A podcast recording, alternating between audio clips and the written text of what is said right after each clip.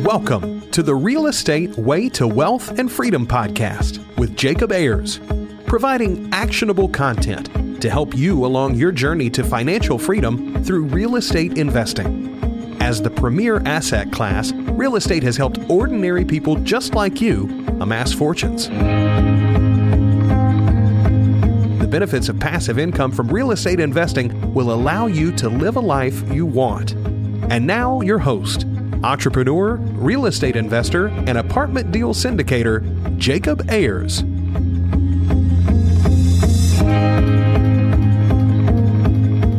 Hi, and welcome to the Real Estate Way to Wealth and Freedom podcast. Hey, I'm your host, Jacob Ayers. Thanks so much for tuning in to this week's episode. I'm so glad you're here. This week's guest is Ryan Bolduc. Ryan is an engineer, a real estate investor. He lives in Southern Maine. Really great guy. We're going to dig into his journey from working a W-2 day job while scaling a portfolio of multifamily properties to over 100 units and counting. Ryan, hey, thanks so much for coming on the podcast today. Absolutely. Thanks. Thanks for having me. Appreciate it. Yeah, it's our pleasure. Well, Ryan, tell us a little bit about who you are, what you do, your background, all that good stuff. All right. Who I am, I would have to say that I'm a dad. So I've got three boys. I've got a wife, Leah. So yeah, we all live in Southern Maine, engineer by trade. So I've been doing that for 15, 20 years. And that's been a pretty decent career. Then got started into real estate much later than I would like to, and much later than all these people I see on Instagram and BiggerPockets and all that stuff. So I think I was almost 37 or 38. Before I bought my first investment property, a few years ago.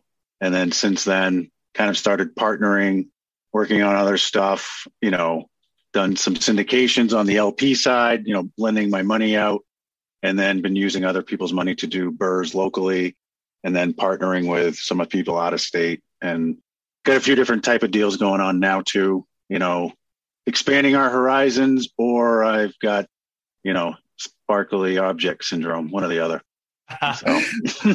I love it. Tell us why you kind of got into real estate, midway through your career, let's say. What drew you to it? Having income not based off of billable hours. That's kind of like my biggest thing is, I'm in engineering now, and everything in there or services industry is completely based off of, you get paid on how many hours you can bill to a client. There are ways to make more money, but that's the majority of your income. And the fact that I can get money for, investing in something and then have it make me money, whether I'm there or not, whether I'm putting in 50 hours or sometimes if I only put in 2 hours, I'm still going to get paid regardless of, overtime and things like that, in a way to grow wealth and hopefully eventually get some time freedom. Yeah, I love it. I think that's a big goal of a lot of people, is to be able to be in a position where they're quitting trading their time for money and instead being able to scale and grow that passive income side of their lives, right? So, absolutely. Yeah, that's where I'm trying to go. It's gotten a little better too at the W-2 side with our group that's been growing, but it's definitely not as much as, I'd like from the real estate aspect of it, where, the asset just continues to grow and things like that. And you look and your net worth just going up with the more properties that you have. Yeah. It's kind of funny to see the people who transition into real estate investing are rarely, real estate by education folks right there. I see a lot of engineers, accountants, medical professionals, et cetera. So what do you think it is that drew you to real estate investing specifically? Are you a big numbers guy? Are you analytical? Are you outgoing? Do you like sales? Like, what is it that kind of is your strong suit in the game, if you will? Yeah, I love running numbers. So, that's like my addiction is like trying to figure out, returns, cash on cash, and then just analyzing properties and doing that. And I do like talking with sellers. In work, I've kind of developed more into business development. So I do like, if I'm excited about something, I can talk about it a lot. If it's not something, you'd think I'm the biggest introvert in the world. If it's not like real estate or business or things like that, if I'm at an engineering conference nowadays, it's like, I'm not even really talking much because it's like, that's not as much as a passion anymore, like getting into the weeds and engineering at some of these conferences. But if I'm at a real estate conference, then, I'm talking all the time about stuff. Yeah, sure. Talk us through that kind of very first real estate purchase. Here you are in your mid-30s, you know, well-established in your career, and you think, hey, I really want to build some passive income and stop trading my time for dollars. So you go out and you do what? What was your first step? At that time, I had kind of been just become a newly single dad. So I had two boys, I don't know at that time, maybe 5 years ago. So it was probably like 10 and 6 at that time.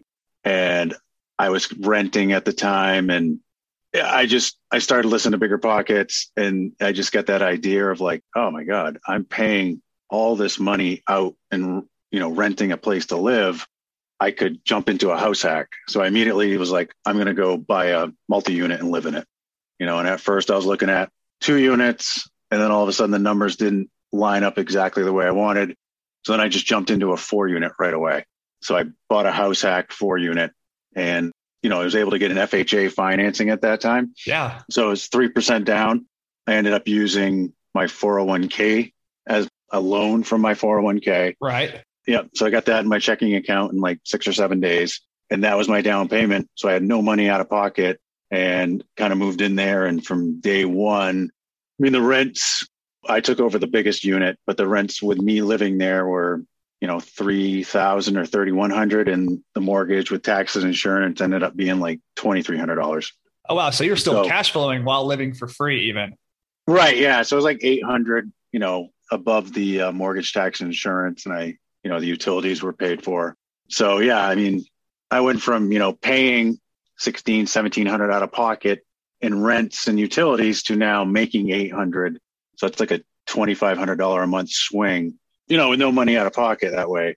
So that's like $30,000 a year raise if you looked at it that way. Yeah, no. And, you know, if you add taxes onto that, it's like making $45,000 before taxes, you know, and then having that taken out just by moving from a rental house into a 4-unit, no yard or nothing. But man, I love that strategy too. I think that's like such an achievable, what am I trying to say? Like approach to your very first investment property, right? Going out and buying that 2 to 4 unit because it qualifies for the FHA financing, which is the low down payment, living in 1 unit, renting out the others. I like that you drew from your 401k. A lot of people might feel a lot of reservation around that, but I think that's a creative way for a lot of people who are in that working professional kind of category. You know, they've probably got a 401k, and a lot of people don't realize that you can access that money to buy a property like that through a couple different ways, right? You said you borrowed from your 401k, so you still have to pay it back, but Awesome strategy. Yeah, I was paid back in 6 months. So, you know, or 6 or 7 months of, you know, saving that much money. It only needed $15,000 to pull out for a $350,000 house. Fantastic. So you do that, you think, hey, this is pretty cool. I just, you know, changed the trajectory of my financial picture. You know, you have a $2,500 a month swing and you're just personal finances. So you probably thought, hey, I want to do this again. What did that next step look like? Yeah, I did want to do that. I ended up moving out of there into my home now that I'm living in now in my basement. So from there, I was still looking for more. I mean, everyone at that time, it was 2017, now 2018. And everyone was still saying, oh, it's too, don't buy. Everything's overpriced, you know. And meanwhile, that house is, that $350,000 is now just got appraised for $615,000. So another one, I was in Florida, I think, working, and a realtor said, hey, I can go look at this other one in the neighboring town. So he went there, looked at it, did a little video chat. And I said, okay, throw an offer in. And we threw an offer in. First offer in, I went above asking, I think, for all of my first couple, even back then. And we locked that one down. That was about a year after that first one. So yeah, awesome. I picked up another 4-unit a year after that. And how were you financing those first few deals? Was it, you know, just saving up money, saving the down payment, pretty straightforward, or was there any creative component to it? Well, I had paid back the 401k the first time. Yeah. So then I borrowed against it again for a portion of the down payment. And then I used the savings that I'd been having from house hacking. And then I had some bonus money from the engineering had started to be profitable, the business unit. So I used some of that, but then I didn't know some of the nuances of the 401k loan. So I actually had to come up with an extra $15,000 than I expected, because there's a limit of $50,000 that you can pull out. So I thought, all right, I paid back the 15, I can pull out 50. And then they're like, well, no, you can only pull out whatever 50 minus your 12 month balance, your highest of 12 months. So I could only pull out 35.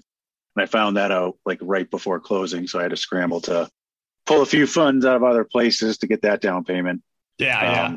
So I had to come up with, yeah, like it was total like 90 grand because that one was like 360 as well. It was like 100 grand or so to come up with on that one, conventional down awesome. Payment.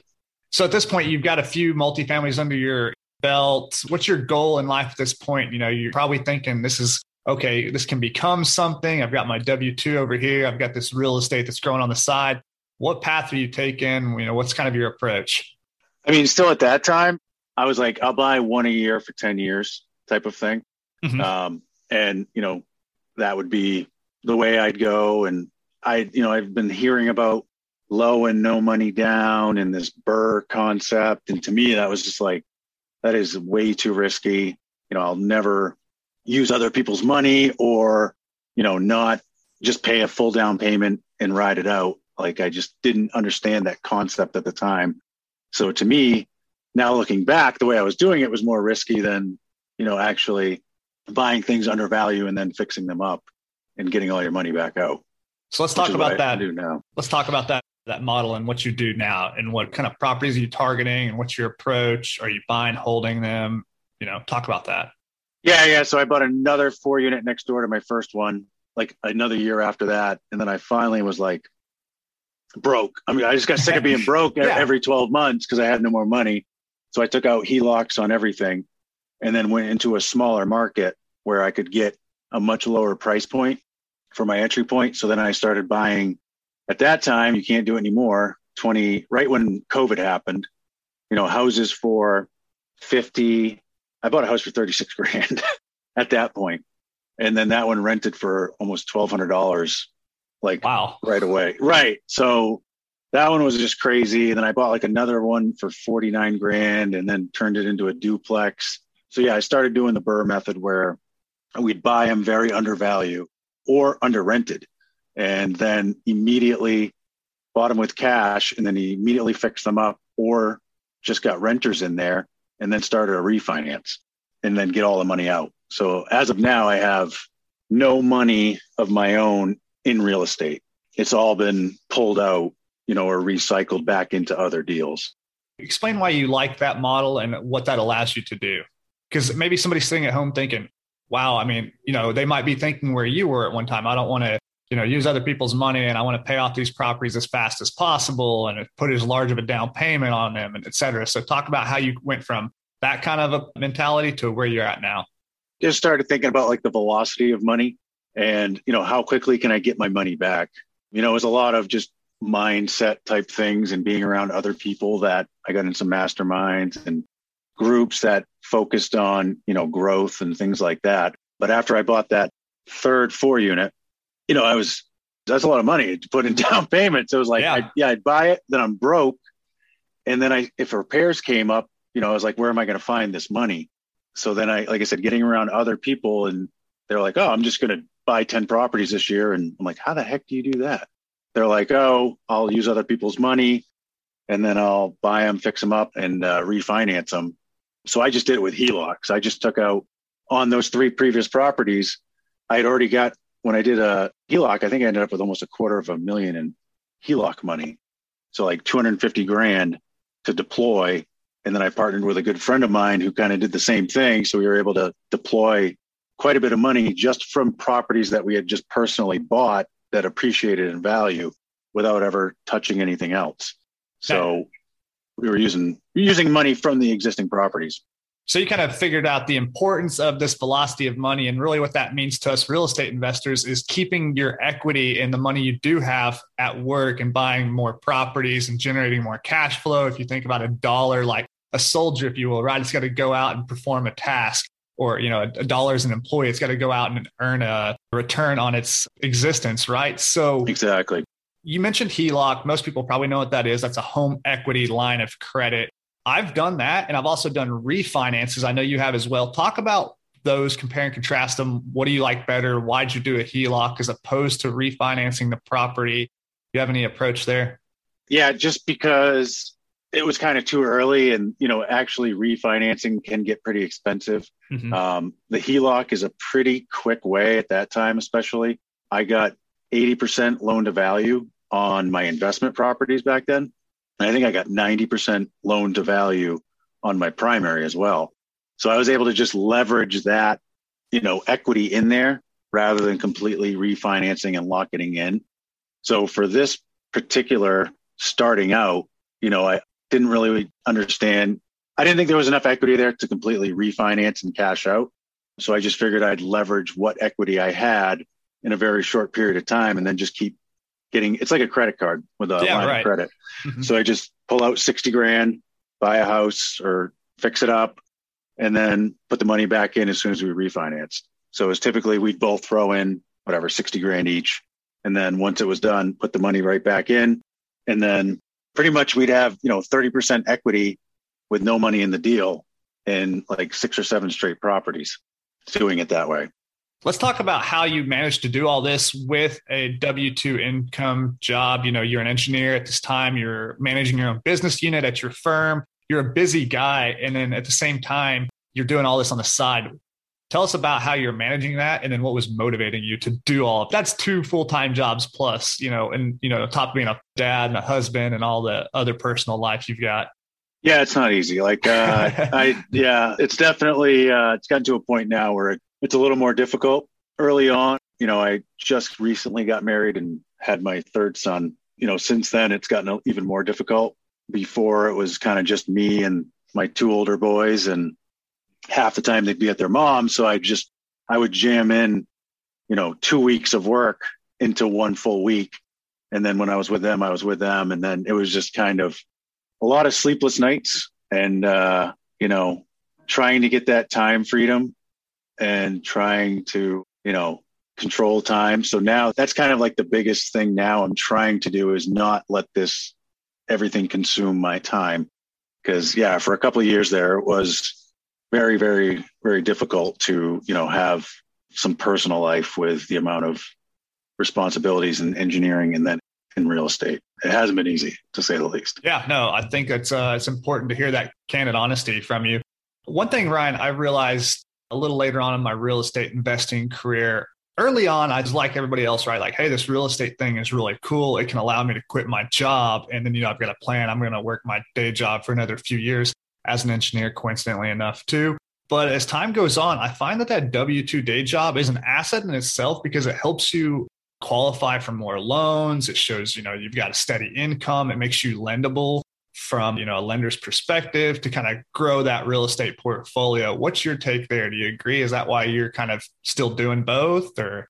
Yeah. I mean, it's very well compensated. And like you said, I mean, I'm able to sign on things to partner with stuff too. So I can bring the money to a deal now and be the guy who signs, you know, versus, you know, having to do all the work.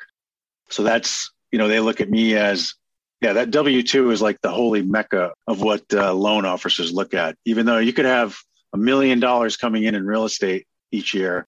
But if you've got, you know, 200 grand in W-2, they're just like, oh my God, it's kind of weird how they look at things like that. But no, it's definitely extremely helpful. And if you can do both, you know, it comes to a point of like, how much is your time worth? And are you actually growing in that W-2 or, you know, in that other life? And is it taking away from how much you could do real estate wise? And you got to kind of offset it with taxes. You know, you kind of look at all that stuff. If now my wife helps me out and stuff too. So she's real estate professional, which can help offset some of my income. So it makes a little bit more sense. But if I didn't have that, you know, is making that as much money as, you know, I'm making over there in engineering, if I put that on an hourly basis, you know, how much taxes I have to pay on W-2 versus not paying any in real estate, that's something else to look at too, is like, how much is your time worth and how much are you paying in taxes by still working that W-2? You've mentioned this concept of time freedom a couple of times. What exactly does that mean to you? I think it's a mythical creature at this point, but no, I mean, I'm working towards it. And I think it's a mindset shift that I've got to get into as well. You know, when you get that busy for that many years, it's tougher to pull your foot off the brake. You almost get addicted to that kind of going. So the time freedom for me would be where I could not have to feel like I'm showing up for other people, I guess. Like, I don't really have a boss right now, but I've got, 12 engineers. And if I don't feel like I'm pulling my weight and they're out there working weekends and you know what I mean? So even if they're not my boss, I still feel that obligation to make sure that I'm there and that I'm pulling my weight to ensure that the team's still profitable and everybody still has a great career. So the time freedom aspect would be like, okay, it's, I'm just going to get done whatever I need to get done on Monday, and then I can have the rest of the week or confine it to a couple hours a day. I don't think I'll be to the point where I could just say, all right, yeah, I'm not working for doing anything. You know what I mean? Because I still enjoy deals. I still enjoy that aspect of it, looking at properties and things like that, or networking. But just being able to not feel that pull from other people that you've got to be there or have that ass and seat time, I guess. Yeah, no, that makes a lot of sense. I can resonate that with that as well. Ryan, when people are getting started on their real estate investing journey, there are some kind of common milestones. One thing that you see a lot of people strive for is maybe getting into that first house hack, right? And covering their living expenses. For most people, their housing cost is their biggest monthly expense. So if you can get that covered and say you do something like you did, house hack a fourplex, now you're living for free, maybe making a little money. That's like a big first milestone. I feel like maybe the next one out there is financial freedom. People define that differently, but I would just summarize it as when your passive income exceeds your living expenses, allowing you to, in theory, live, your kind of day-to-day life without having to earn an income. That's a milestone I'm still kind of maybe striving for, maybe at, I don't know. Just kind of, I don't really have that super defined. Sounds like maybe you've hit that, but you're kind of accelerating beyond that milestone. What's kind of next for you? And do you see that common? Do you agree with me on that approach? No, yeah, that's exactly how it goes. Yeah, like I even get a taste of it. At first, you're just kind of like, oh, wow, an extra whatever this a month. That's crazy. I could pay for my car payment. Yeah, right. And then, as you're going, it's like, yeah, I would like everything paid for this way. I mean, at this point in the game, it's always hard because like now we're selling three places as well. Some of those early BRRRRs that just now with the way the market is, like the amount of equity in them. So we're redeploying that. So it's kind of hard to always put a finger on what is the cash flow at any point in time. Exactly. Yeah. But yeah, I mean, I think I'm probably close to my base salary and income from real estate. So I could probably never work again, I guess. But at this point, I'm pretty conservative at some level. I would like to have, probably, another 10K on top of that in income in order to just completely feel like, all right, now if anything happens, I'll be okay. So I've been kind of stacking things up. Like I said, I mentioned you did all these refinances. I just refinanced out of 4 properties. The first 4, my personal and the 3 that I bought originally, I was able to refi cash out of those is what got me out of no money in real estate. And so I'm sitting on something pretty good there that could carry me quite a long ways, but I'm just giving it a little bit more time to see if it's just being a wimp. But, I'm just giving it more time. I do I still enjoy, the engineering business unit and stuff like that. I have a great team. So it's hasn't come to a head yet, but if all of a sudden, we've got a bunch of deals that come in and we're making another 10 or 15 grand a month in cash flow, does it really make sense to still put in 40 hours over here, And people have coined this thing we're talking about as FIRE, financial independence, retire early. That's an acronym you'll see out there by a lot of people. And there are different ways to do that. There's lean FIRE, there's fat FIRE. Yeah, Ryan, you and I could probably quit our day jobs today and live just fine if we were good with, living under a bridge or in a $25,000 house in rural Maine, eating rice and beans and skateboarding around town, right? Like, yeah, we could make ends meet, but maybe that's not what we want to do. Maybe we have a little bit more of an abundance mindset and we want to live a fulfilling life, whatever that means to us, right? So I think the longer you can kind of keep your foot on the gas and push, I think for me, that's kind of my personal approach. How about you? Yeah, no, same thing. I mean, I used to be of the Dave Ramsey approach, early on. And then when I was still having that one property and I was just house hacking and, kind of single, I was into that FIRE movement pretty heavily. I'm like, oh, I'm going to cut this out. I'm going to cut that out. And, and then all of a sudden I'm like, no, now I'm complete opposite. Now it's like you said, the abundance thing. And, I don't want to have to think about every single purchase or things like that, you know, and I still want to be able to live a lifestyle where I can go on vacation multiple times a year, you know, and not just have a, you know, one day trip for a vacation if I was not working. Definitely changed over, you know, it's developed over the flat years. So as far as fat FIRE, I would say, yeah, I'm even above from my properties. I love it. And investments. Ryan, there are two things I've seen you do that I think are relatable, and I want to get your take on them. One is you got started in an expensive market with this multifamily house hack. There are probably people out there thinking, yeah, I would love to do that house hack thing. It just doesn't work where I'm at. I'm in an expensive market. Things don't cash flow or whatever. You're in Southern Maine. I'm familiar with the market. We're, oddly enough, as far removed as I am here in Houston, Texas, we talked, my wife's from South Portland, Maine. So I've been up there quite a bit. It's an expensive market, but you still made a way to make it work. So maybe speak to how you did that and make that relatable to people who are in a position like you. And then secondly, you're also in a pretty geographically remote area. Maine's got a pretty small population. I can't imagine it's thriving with a bunch of heavy hitter real estate investors in your kind of hometown, if you will. So talk about the way masterminding and getting around people who are doing what you're doing has played a role in your success. So kind of two parts there. Yeah. I mean, as far as like the expensive market, yeah, that's why I was trying to do the FHA. I mean, right now, if you're on market, it's kind of tough, you know, as far as trying to find, you know, something that an FHA would be accepted. Because I know when I'm selling, I've sold a couple things, you know, flips and things like that too, where it's like, if somebody's going to offer me cash, I'm going to take that over an FHA buyer right now. Yeah, right. So that is kind of a little bit different. But now too, with if you're going to try to house hack, I mean, there's so many different ways out there. Now, some people are like, they can Airbnb stuff or that's Furnish Finder or, you know, Airbnb rooms or just actually get roommates. I mean, you know, you could buy a 4-unit. And if it was you lived in a 3-bed, you could rent out everything and then still rent out the other bedrooms in your apartment that you're going to live in. Or if you're handy, buy something that's a little bit of a fixer-upper, but just compare that to what the rents are. And I mean, to me, it's once I started doing it, I'm like, I can't believe everybody doesn't do this. I mean, now nobody wants to probably have to go live, you know, with their tenants and things like that. But just the where it set me off at that point, it was by far the best move I've made, you know, in real estate. And it's still my kind of my favorite rental. But yeah, and then from that, getting around other people and masterminds. Yeah, it's just, you know, when you're, you know, Maine's rural, it can be. Southern Maine's kind of populated. You know, I think in the metro market where we're at, there's like 500,000 people. Then there's like 1 million in the entire state. So once you get north, there's not anywhere near as many people.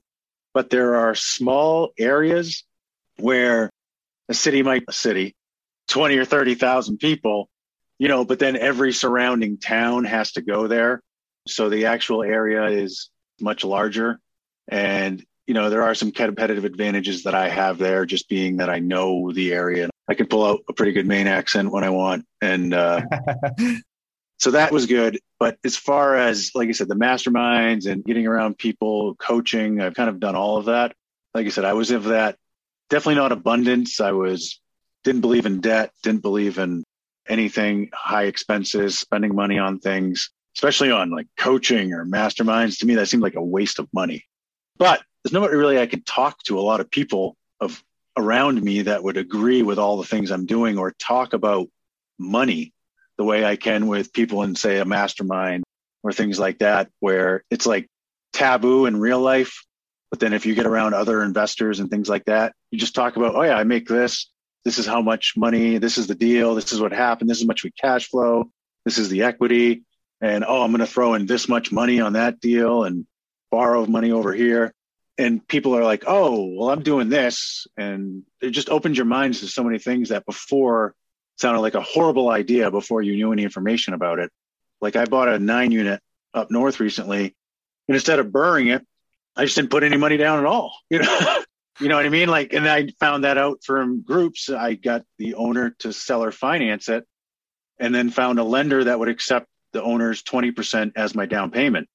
I bought a 9-unit property for $0 out of pocket that immediately cash flowed.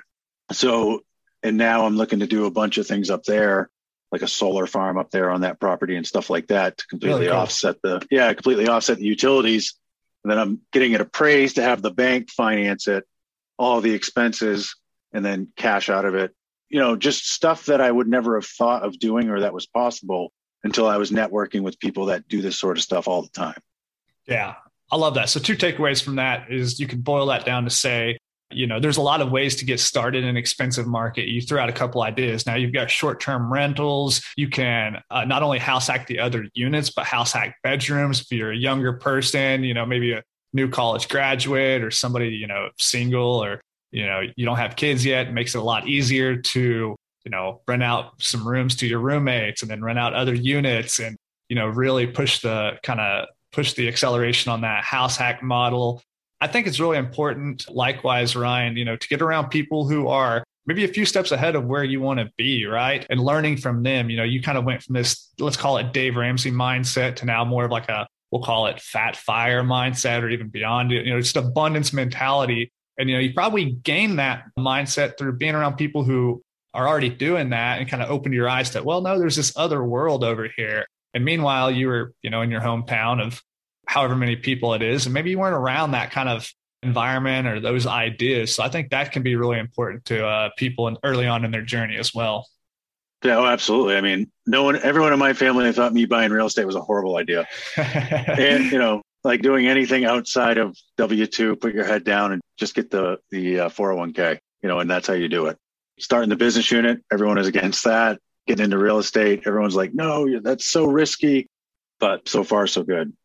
Let's say today you're starting out in the market you're in and you're early in your career. What would you do to get your very first deal? Maybe talk to that person who's, you know, trying to buy that very first deal in an expensive market. Let's call it Southern Maine.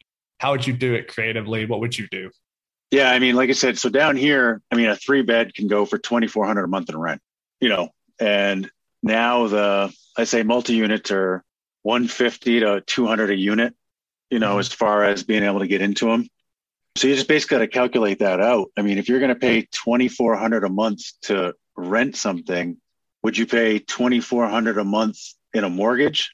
You know what I mean? So say the mortgage is, you know, more than that, you know, if you're buying a large property, but you're able to live there and then knock your housing down to $1,600 or something like that. You know, that's the way to look at it, not look at it as, you know, oh my God, but that's, you know, you've got to come up with the down payments. Other ways are just to kind of partner with other people too. I mean, that's what I've kind of done with friends. Like I said, as we've started to grow on a first one, if you've got, you know, somebody who's handy, but you've got money, that sort of thing. And like, all right, yeah, we're roommates now. Let's go, you know, get into an apartment together, you know, a 4-unit that way, or getting your parents or someone else to sign off on the loans, come up with the down payment that way, or do some sort of side hustle in the meantime to come up with the money.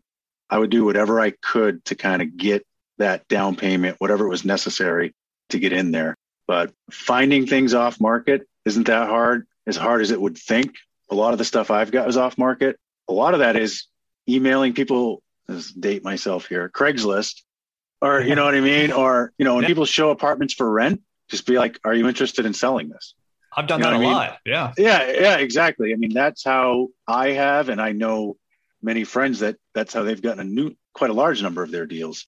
You know what I mean? Somebody that's tired or something like that, and you can get seller financing, or you find something off market. Then all of a sudden you find somebody that, you know, doesn't really have a mortgage on it. They're sick and tired of doing it. And you come along and offer to take it off their hands.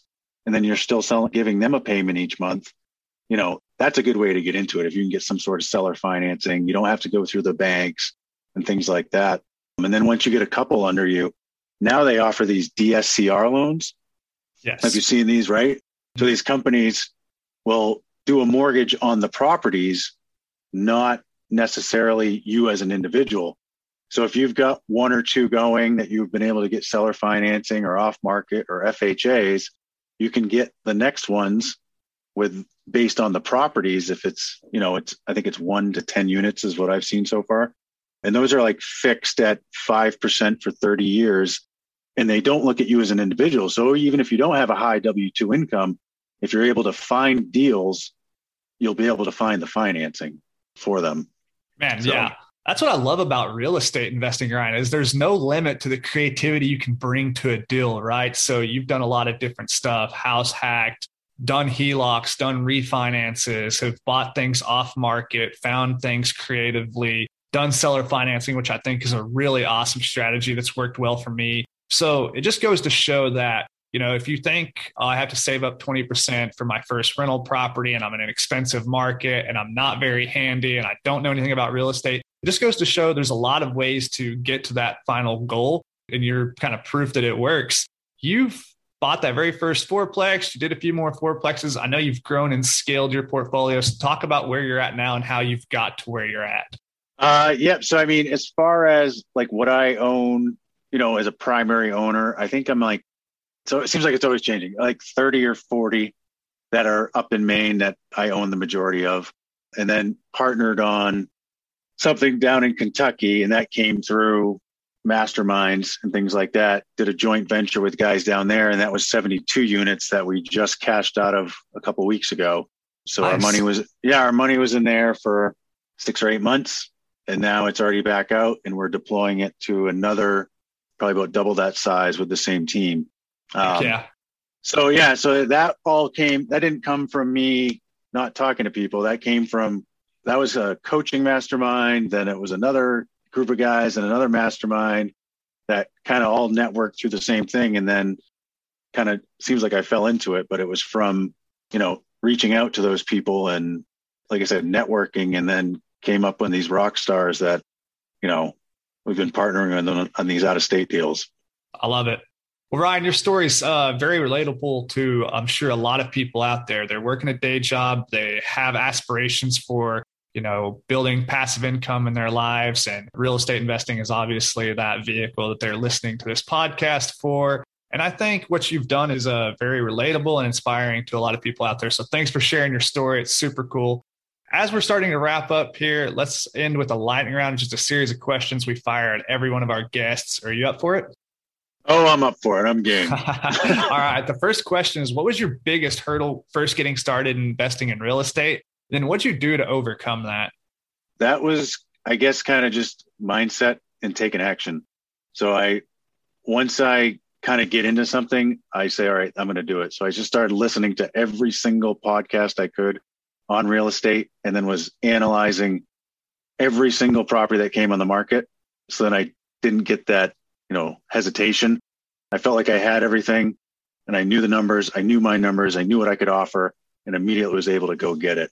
So it was just kind of shifting from, oh, I can't invest in real estate, to getting as much information in me in a short period of time to feel confident and make the decision to go at it. I love it. Ryan, do you have a personal habit that contributes to your success? Yeah, I just keep going. I just grind. That's all. I mean, you know what I mean? I think I just, once I get set on something, I just keep going after it until I get it. Yeah. Very valuable skill to have. Do you have an online resource you find valuable in your day-to-day, Ryan? Yeah. I mean, I'll be honest. I learn a lot just from following people on Instagram. And then I looked at BiggerPockets for a bit, but I actually find more on like Instagram and YouTube, you know what I mean? And just finding and digging into what I see other people doing. More of it's motivation to get out there. I love it. Ryan, what book would you recommend to the listeners and why? For me right now, I haven't been listening to as much real estate as I used to, but if, you know, I always have to say Rich Dad, Poor Dad, if you want to get that original mindset shift. Mm-hmm. But later, like the ones of like Who Not How and things like that to leverage other people. Because early on I did everything myself. And now I've learned that I don't want to do anything. I want other people to do things. You know, it's that whole time freedom thing. Yeah. Ryan, last question in the lightning round. If you were to go back and give advice to your 20-year-old self to get started investing in real estate, what would you tell 20-year-old Ryan? Go buy a 4-unit now. That's what I would say. I mean, that's my advice to my kids and that's my advice to me. Yeah. So I love it. Ryan, hey, this has been a lot of fun with you kind of sharing your journey from, you know, the early days of working at W-2 to now well beyond financial freedom and growing and scaling your portfolio. Super motivational for, I'm sure, a lot of people out there that you can look at you and say, hey, well, I could take that first step like Ryan did and then do that next thing and that next step and that next step. And wow, you know, 5, 10, 15 years down the road, I could have 100+ unit portfolio. So Thanks so much for sharing your journey. If people want to reach out to you, connect with you, learn more about what you're doing, where's the best place for them to find you? Right now, it's definitely on Instagram, and that's Maine Multifamily. That's M-A-I-N-E, as in Maine, as in the state, multifamily. Got it. You've been producing a ton of great content there. I follow you. That's how we connected. So go follow Ryan at mainemultifamily.com. Ryan, hey, thanks so much for coming on the show. Let's get you back on in the future. You've been listening to the Real Estate Way to Wealth and Freedom podcast, providing you actionable content to build your real estate empire. Nothing on this show should be considered specific, personal, or professional advice. Please consult an appropriate tax, legal, real estate, financial, or business professional for personal advice. The opinions of guests are their own. Information is not guaranteed. All investment strategies have a potential for profit or loss. The host is operating on behalf of the Real Estate Way to Wealth and Freedom, LLC, exclusively.